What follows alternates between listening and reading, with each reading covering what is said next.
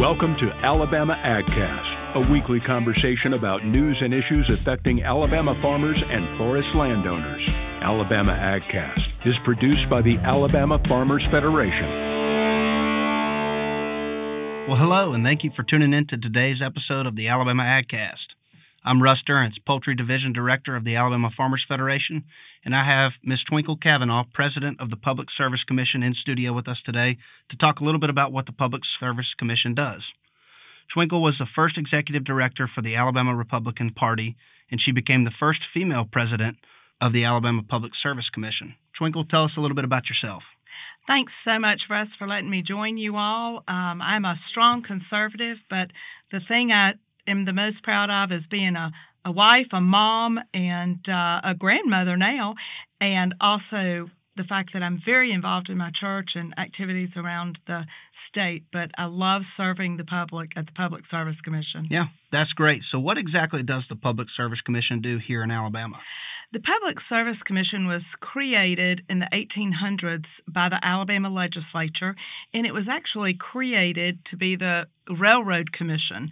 And back then, where a train stopped could either make or break a town. And so they wanted, the legislators wanted to remove it from uh, a close proximity to their decisions and move it to the Public Service Commission. But over time, they've given us more duties. Uh, in fact, railway is a very small part of what we do at the commission, and it's railway safety. Um, as far as inspections for tracks and uh, engines, locomotives, but and equipment.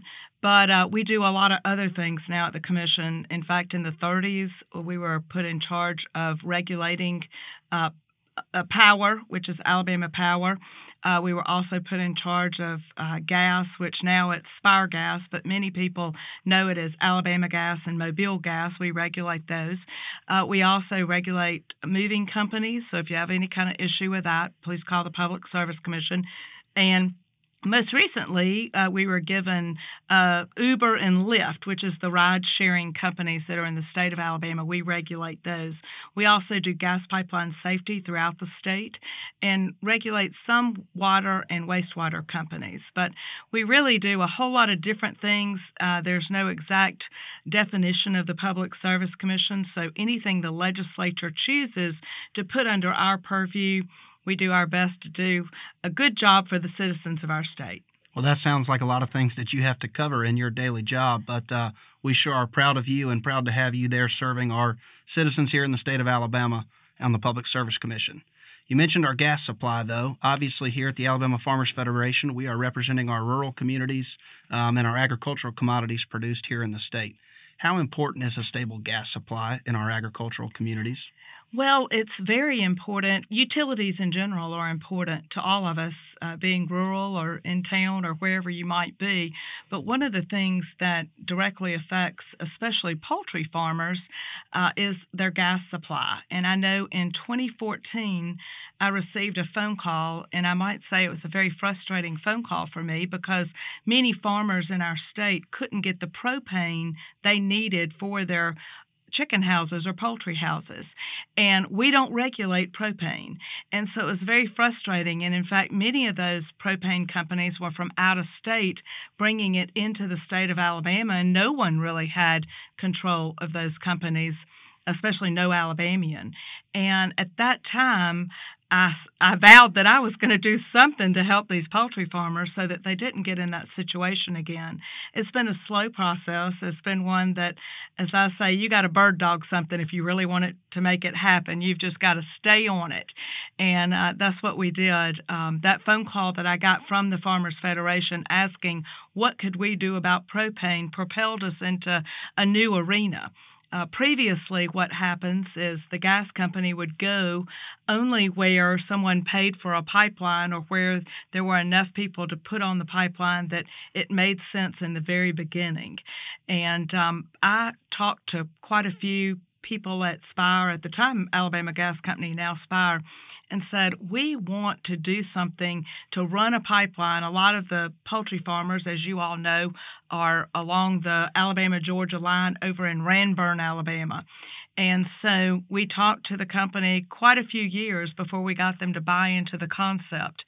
And um, there was a junction uh, or a big pipeline running down Highway 59 or Interstate 59, and we knew if we could have a junction there and bring that gas line on down the eastern part of our state, that it would really help the poultry farmers.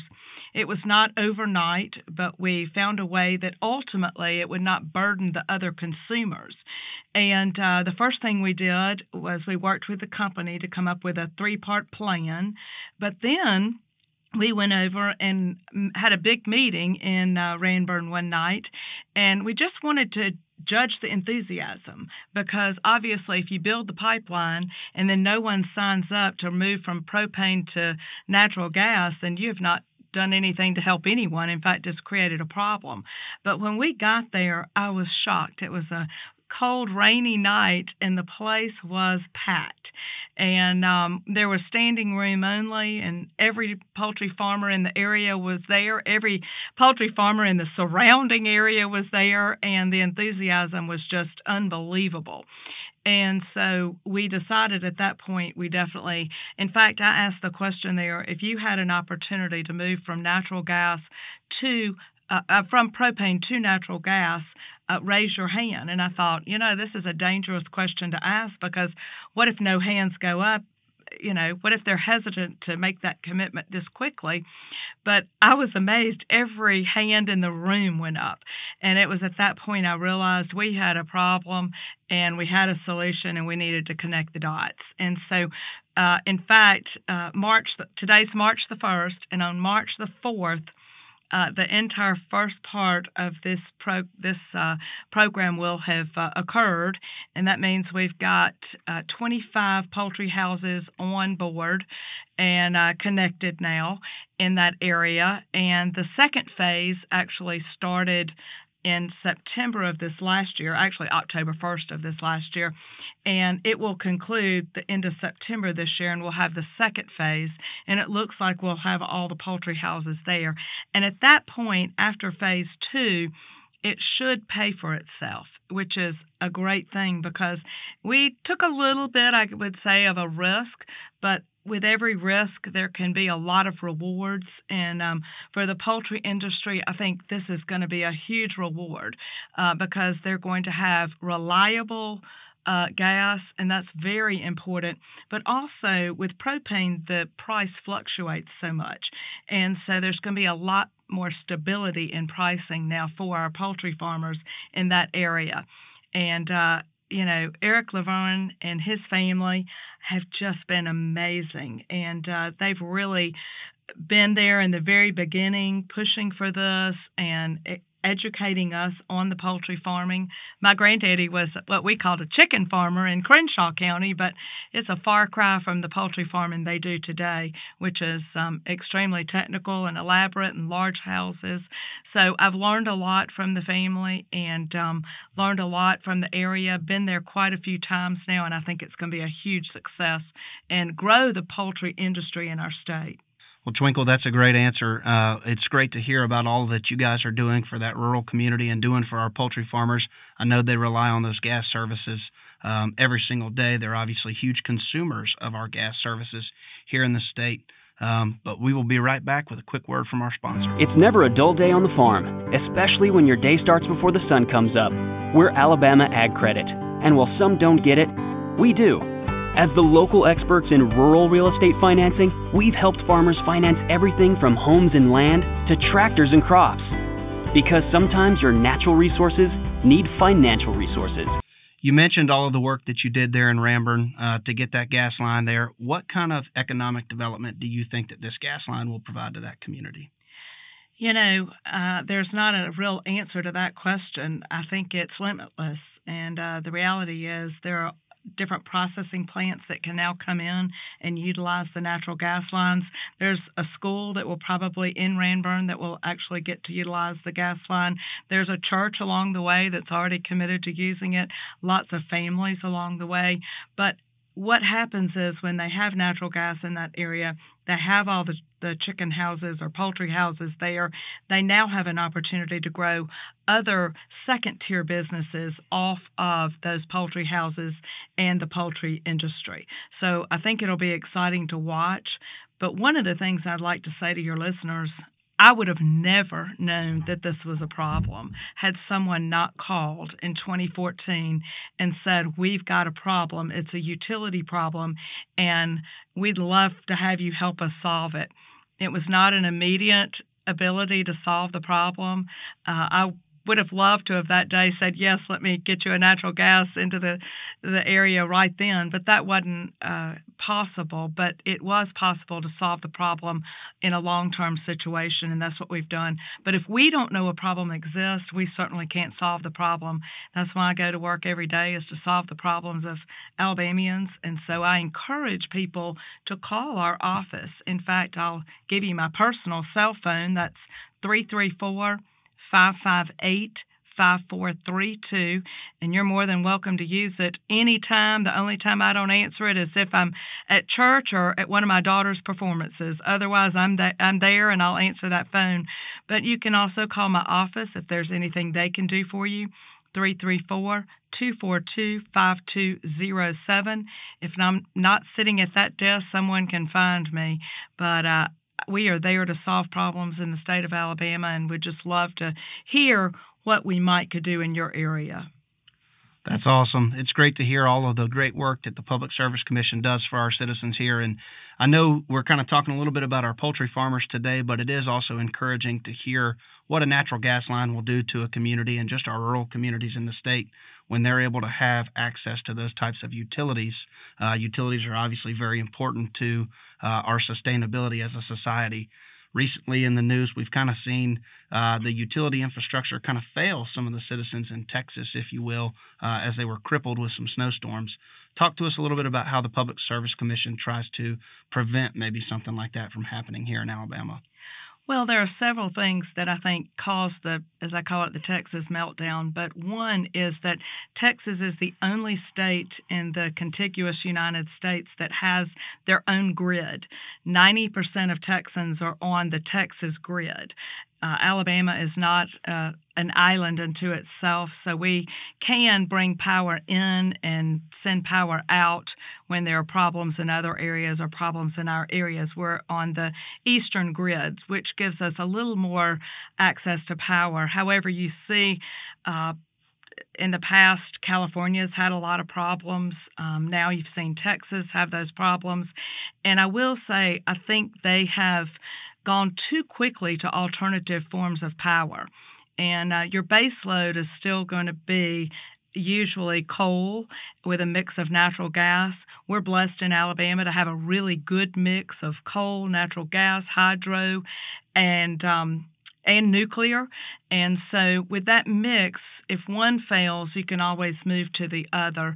Another thing we did, I think it was um, very helpful that uh, the company brought to us that they are now a winter peaking company. And in Texas, they had always assumed they were a summer peaking company, meaning they were a place where they used the maximum amount of electricity during summer months. Well, during the last decade, Alabama has quickly become a winter peaking state. One reason, an interesting fact, is Alabama has more heat pumps than any other state in the nation. And so that causes a lot more electric electricity usage with our citizens. But also, I tell people look back at your usage, and it's definitely different than it was, say, 30 years ago. I know growing up, uh, we had one TV in the house. Now, you know, there are TVs throughout a house. We had uh, one refrigerator, and uh, now a lot of times people have a refrigerator in the garage. We had one telephone that didn't really have a power outlet. You know, you had your phone outlet, but um, now everybody in the family, including the children, have their own cell phone that they've got to plug in and charge. They've got an iPad or a computer or just all sorts of technical devices now that have to be charged. And so electrical usage is very different than it used to be, and it's increasing in that manner.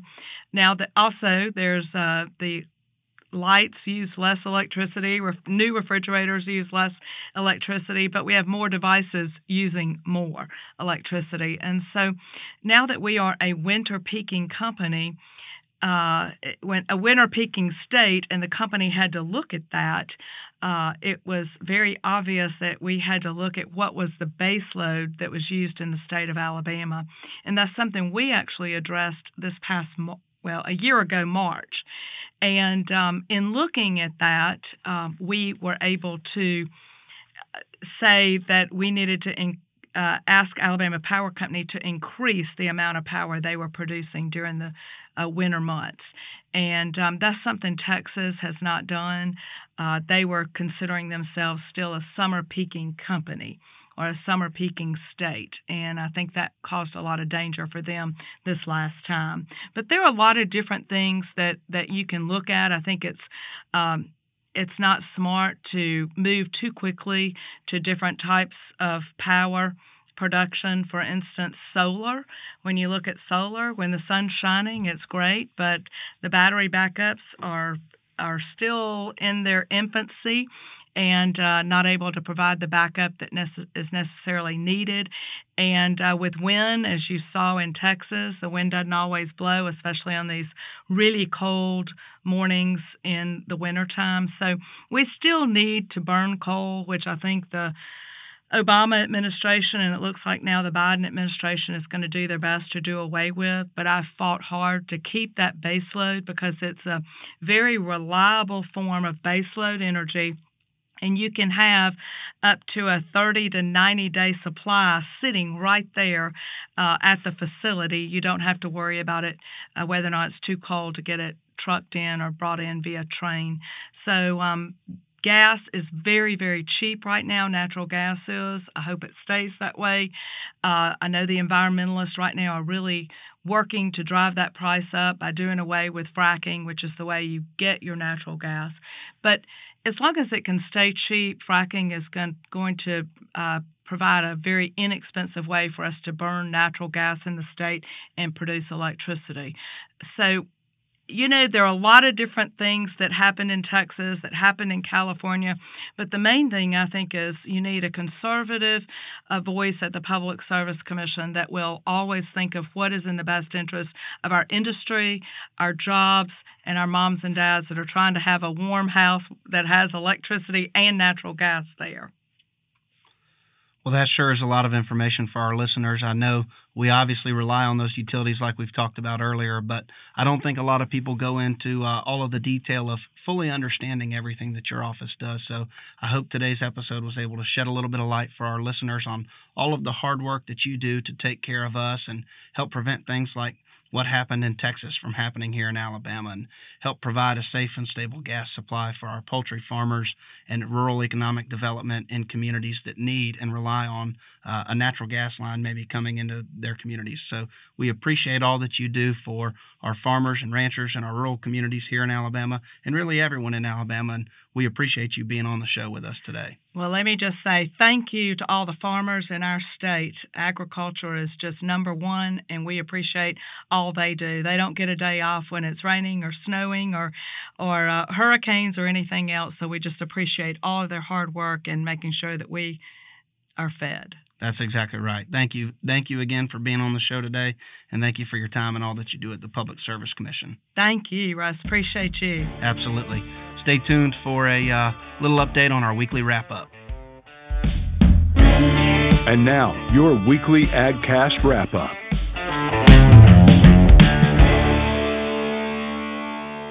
Hello, and thank you for tuning in to today's wrap up on the Alabama AgCast. The Alabama pork producers place a strong emphasis on having our youth involved in livestock at a pretty early age, and they sponsor many events related to youth livestock each year. This past year, the Alabama pork producers were able to sponsor several different youth hog shows throughout the state of Alabama, where over a 100 youth exhibitors participated. This past year, youth exhibitors were able to bring home over $25,000 in prize money for showing off their projects. For more information about showing pigs here in Alabama, be sure to look up Project Pig Squeal on the Alabama Cooperative Extension Systems website. Alabama AgCast is sponsored by our friends at Alabama Ag Credit. Give them a call for all your farm and land financing needs.